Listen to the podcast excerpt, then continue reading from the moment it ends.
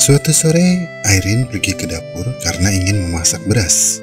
Suaminya Dadang baru saja kirim pesan kalau ia sebentar lagi pulang kantor. Dan biasanya, Dadang langsung makan setelah mandi. Saat membuka kontainer beras, Airin melihat seekor serangga yang berkeliaran di atasnya. Airin pun kaget dan segera memeriksa isi dari kontainer tersebut. Setelah dibuka, ternyata sungguh banyak serangga di dalamnya.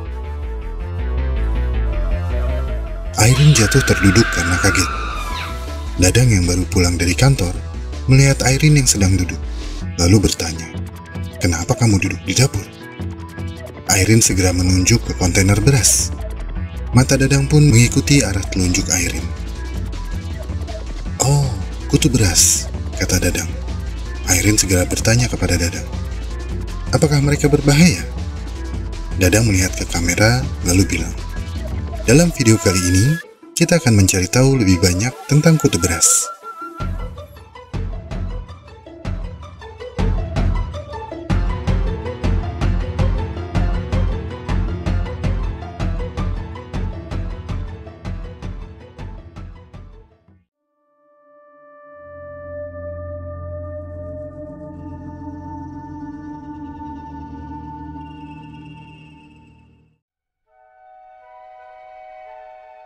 Saya yakin beberapa dari teman-teman pernah melihat apa yang juga dilihat oleh Irene. Kita memanggil mereka kutu beras.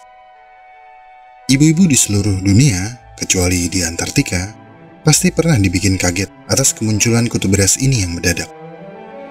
Pertanyaan ultimate-nya adalah, dari mana mereka bisa muncul?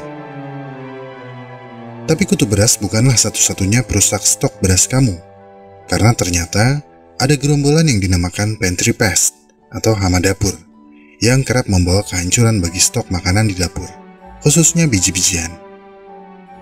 Mereka muncul di beras, jagung, pasta, tepung, oatmeal, sereal, bahkan pakan burung dan hewan peliharaan lainnya.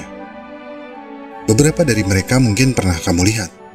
Sepuluh hama tersebut sangat umum terdapat di dapur, dan tergantung negaranya, populasi satu atau dua spesies hama tersebut akan lebih banyak dari spesies hama lainnya. Tapi sepuluh yang baru saya sebutkan hanyalah yang umum berada di dapur kamu. Sesungguhnya, sebagian besar pantry pest masuk ke dalam keluarga grain insects yang beranggotakan lebih dari 200 spesies. Kehadiran mereka merusak rencana makan malam Irene dan Dadang, serta beberapa pasangan dan keluarga di seluruh dunia setiap hari. Jadi kamu jangan bersedih, karena bukan hanya dapur rumah kamu aja yang mereka datangi. Dan jika kita telusuri jauh ke belakang, mereka sepertinya telah berevolusi bersama manusia. Mereka sesungguhnya menyimpan sejarah alam yang menarik. Sejarah dari proses praktek agribudaya tanaman yang dilakukan oleh manusia. Sebelum kita lanjut, saya ingin mengucapkan terima kasih kepada teman-teman yang sudah sawer di Saweria. Miao, suaminya Keking, Yukap, Shofal Jamil, Kuah Rawon, Hamba Allah, Suluh.my.id, Kawai Koi, Kyoser Zel, S. Ansori, Devi Fabulous Dumadi, Ed Papiket, Master Egi, Kucing Goldie, Badrudin, Ghost Lureiro, Batoman, Aaron Yeager, Hashtag Sam One Formel, Bukan Saya, Nayayo27, Movie Strip Alur Film, Kim Jechuya, Meong Liar, Pip Gaming, Jan Person, Dewa Kupas KWKWKWK, dan Atomi Shuri.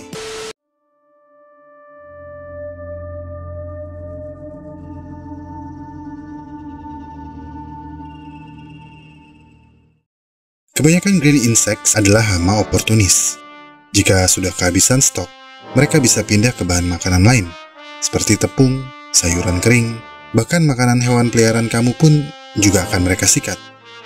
Juara nomor satunya adalah keluarga Sitophilus, genus kumbang dari famili Curculionidae atau weevil, yang kerap muncul di gandum, beras, jagung, pasta kering, dan banyak lagi. Dalam dunia modern, mereka hampir tidak pernah ditemukan hidup di alam liar, selalu di dapur atau lumbung, atau tempat penyimpanan bahan makanan lainnya. Padahal, beberapa spesies memiliki adaptasi khusus yang seharusnya merugikan. Elytra yang seharusnya menjadi pelindung sayap mereka telah menyatu. Alhasil, beberapa spesies tidak bisa terbang. Namun ini berarti mereka memiliki cangkang pelindung yang kokoh, yang mampu melindungi diri mereka dari hantaman biji-bijian yang seukuran tubuh mereka.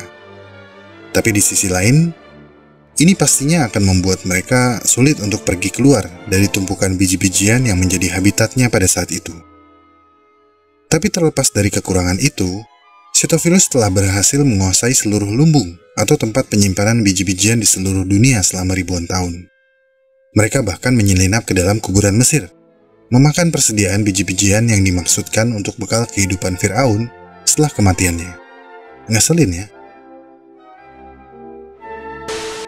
Kekesalan Fir'aun nampaknya dirasakan juga oleh Rudy Player. Rudy Player adalah seorang ilmuwan yang mempelajari hama serangga di Universitas Freie di Berlin. Rudy curiga kalau kita telah dimanfaatkan oleh Sitophilus. Analisis Rudy menyebutkan Sitophilus perlu menitipkan telurnya ke sumber makanan baru untuk generasi selanjutnya. Tapi bagaimana semua ini dilakukan oleh kumbang yang tidak bisa terbang? Untuk mengetahui lebih lanjut, Rudy meneliti kembali sejarah alam dan budaya Sitophilus. Dia memiliki gagasan bahwa perdagangan bahan makanan adalah awal mula semuanya. Tepatnya di awal revolusi Neolitikum yang terjadi sekitar 12.000 tahun yang lalu. Revolusi Neolitikum terkadang disebut juga sebagai revolusi agri-budaya. Ini adalah sebuah transisi budaya manusia berskala besar, dari gaya hidup pemburu pengumpul atau hunter-gatherer ke gaya hidup agri-budaya atau agriculture. Kemudian gaya hidup nomaden yang populer pada saat itu beralih menjadi gaya hidup permukiman. Di masa ini, manusia mulai memperdagangkan biji-bijian di antara permukiman Rudy mengatakan di sinilah awal mula penyebaran Sitophilus. Karena hampir tidak mungkin bagi populasi besar Sitophilus untuk menemukan cukup makanan untuk bertahan hidup, apalagi menyebar secara global.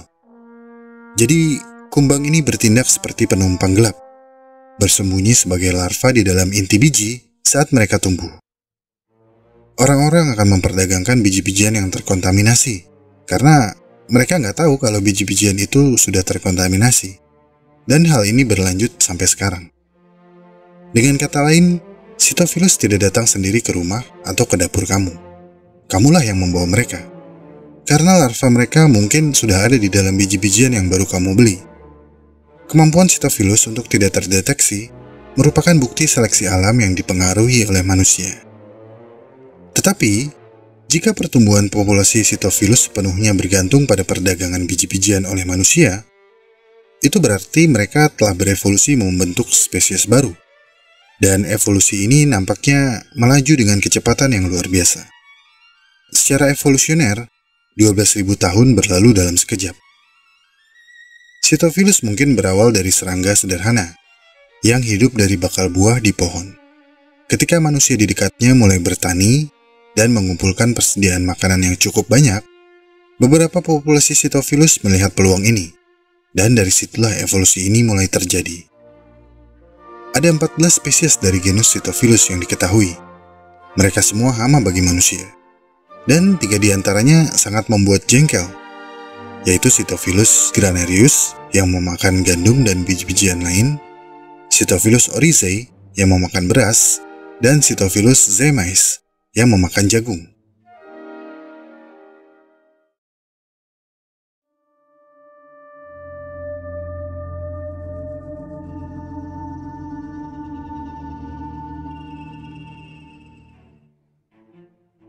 Kelompok hama dapur ini kemudian dikenal sebagai hama kosmopolitan karena mereka berhasil keluar dari habitat alam liar untuk menyebar ke seluruh dunia. Dan karena beberapa spesies bisa terbang, sebagian kecil dari populasi mereka bisa ditemukan di alam liar. Rudy percaya pasca kontak dengan manusia, mereka perlahan kehilangan sayap dan menggantungkan nasib mereka sepenuhnya pada manusia. Tanda-tanda kehadiran kumbang ini muncul di sepanjang catatan sejarah manusia. Mereka ditemukan di sebuah makam Mesir yang berasal dari tahun 2300 sebelum Masehi, serta dari kandang kuda Amarna dari pertengahan abad ke-14 sebelum Masehi. Lalu tablet paku Sumeria, salah satu bentuk tulisan paling awal, menyebutkan hama pemakan biji-bijian yang ditafsirkan sebagai kumbang lumbung. Fosil kumbang ini juga ditemukan di dalam abu vulkanik dan lahar yang melestarikan pemukiman Romawi awal di Santorini, serta di pemukiman Romawi lainnya, mulai dari Italia hingga York di Inggris. Ini berarti ketika kekaisaran Romawi menyebar ke seluruh Eropa, mereka tanpa sadar membantu mendirikan kerajaan kumbang ini. Tunggu, masih ada lagi. Kemudian, Sitophilus muncul dalam seni dan sains. Pada tahun 1630, satu spesimen berhasil digambarkan oleh ilmuwan Italia Francesco Stelluti, yang termasuk orang pertama yang menggunakan mikroskop untuk mempelajari alam. Kemudian ilmuwan Belanda Anthony van Leeuwenhoek yang dianggap sebagai ahli mikrobiologi pertama menggunakan sitophilus untuk membantu menyangkal teori generasi spontan. Teori yang sudah lama dipegang teguh bahwa organisme baru dapat berasal dari benda mati. Karena dulu banyak orang mengira kalau biji-bijianlah yang melahirkan serangga hama ini.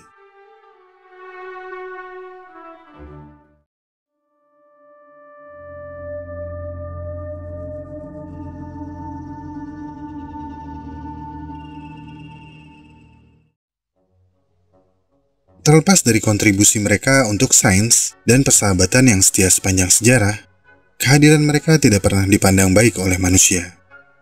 Dan ini ibarat pertempuran yang tak kunjung berakhir. Usaha manusia berperang melawan serangga ini dilakukan di banyak medan, di ladang, di lumbung, pengemasan, dan pengiriman, bahkan di rak-rak toko bahan makanan. Metode yang dilakukan pun beraneka ragam, mulai dari insektisida, pengemasan yang canggih, penggunaan gaya sentrifugal yang secara otomatis mendeteksi mereka. Jim Campbell, ahli entomologi di USDA di Manhattan, menyebutkan bahwa ada industri besar yang bertugas menangani serangga ini dan mencegah investasi terjadi. Hama ini memang terlihat kecil, tapi akan mengejutkan jika kamu mengetahui berapa banyaknya pemikiran dan upaya yang dilakukan untuk memutus rantai kehidupan mereka. Sitophilus dan teman-temannya menyebabkan hilangnya 2-5% biji-bijian yang dipanen di beberapa negara maju. Angka itu melonjak hingga 50% di negara-negara berkembang. Ini pastinya menyebabkan kerugian yang sangat besar. Dan kerugian ini terkadang membuat beberapa produsen enggan mengeluarkan biaya lebih untuk melakukan pembasmian hama. Hingga kini, belum ada cara yang benar-benar efektif untuk membasmi kawanan serangga ini. Dan jika sudah demikian, kita teringat akan pepatah lama. Mencegah lebih baik daripada mengobati. Teliti sebelum membeli dan eliminasi sebelum menjadi investasi.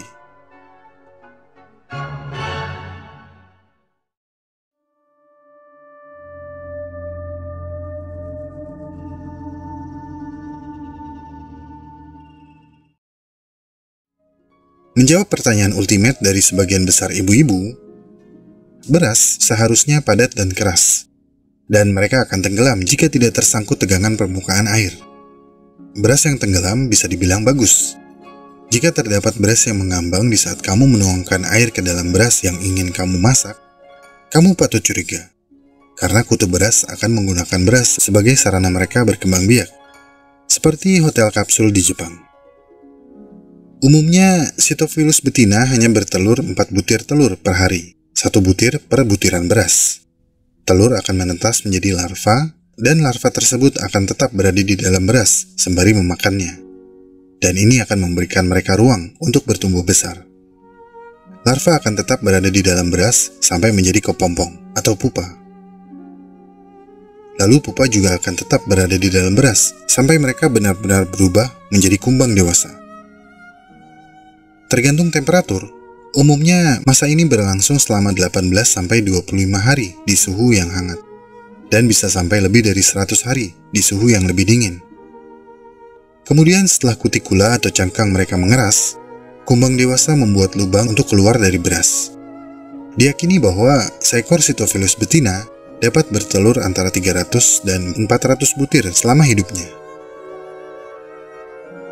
Sitophilus dewasa hidup antara 5 sampai 8 bulan tergantung suhu dan kelembaban. Setelah Sitophilus dewasa muncul dari bulirnya, betina melepaskan feromon mereka, lalu pindah ke permukaan yang lebih tinggi. Hal ini menarik Sitofilus jantan untuk memulai kawin. Jadi, apakah Airin harus membuang beras yang telah terkontaminasi? Eh, jangan. Karena meskipun mereka merusak beras atau biji-bijian lain, kita dapat menyisihkan mereka dengan mencuci. Dan inilah salah satu manfaat mencuci beras. Selain menghilangkan zat tepung, mencuci beras dapat mengeliminasi beras-beras yang rusak atau beras-beras yang terdapat telur atau pupa di dalamnya. Tidak membuang beras bukan berarti membiarkan beras yang sudah terkontaminasi. Karena penyebaran mereka sangat cepat, kamu juga harus bertindak cepat. Ketika kamu mengalami kasus seperti Irene, Segera tutup rapat beras yang terkontaminasi. Periksa stok bahan makanan lain, karena bukan tidak mungkin mereka sudah menyebar ke tempat lain. Pastikan juga tidak ada sitofilus yang nyelip di celah-celah lemari penyimpanan atau sudut lainnya.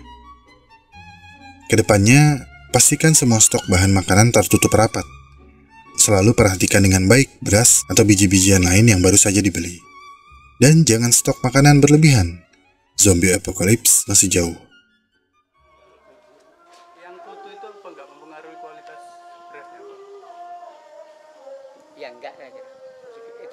Biasa seperti itu, memang setiap beras itu ada itu. Warga miskin sebuah desa di Jombang, Jawa Timur mengeluhkan kualitas beras untuk rumah tangga miskin dari Bulog, bau dan juga mengandung kutu. Meski warga sudah melapor ke perangkat desa namun belum ada respon dari pihak Bulog.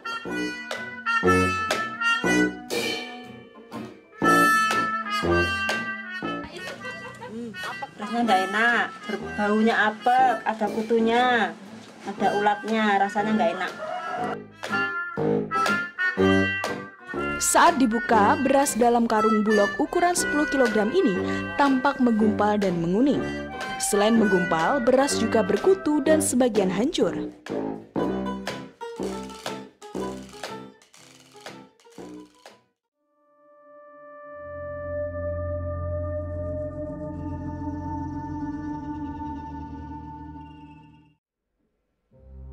Sitofilus memang tidak beracun atau membawa penyakit.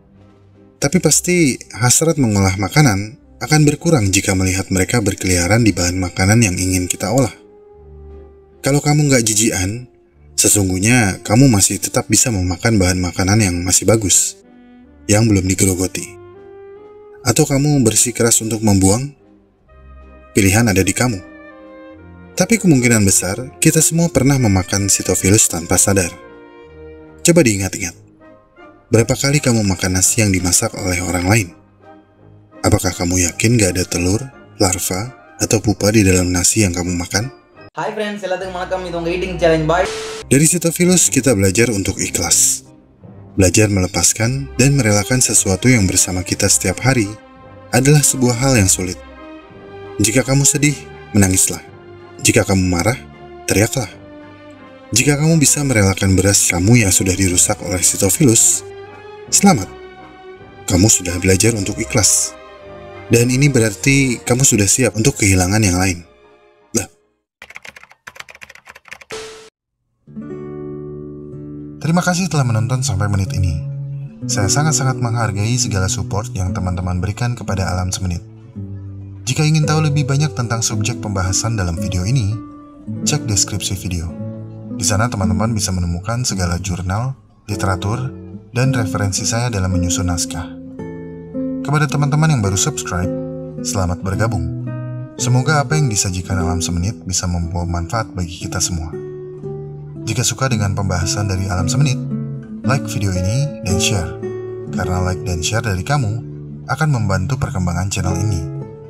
Ikuti perkembangan semua hal yang aneh, menjijikan, dan indah yang mengundang rasa ingin tahu kita semua. Sampai jumpa di video selanjutnya.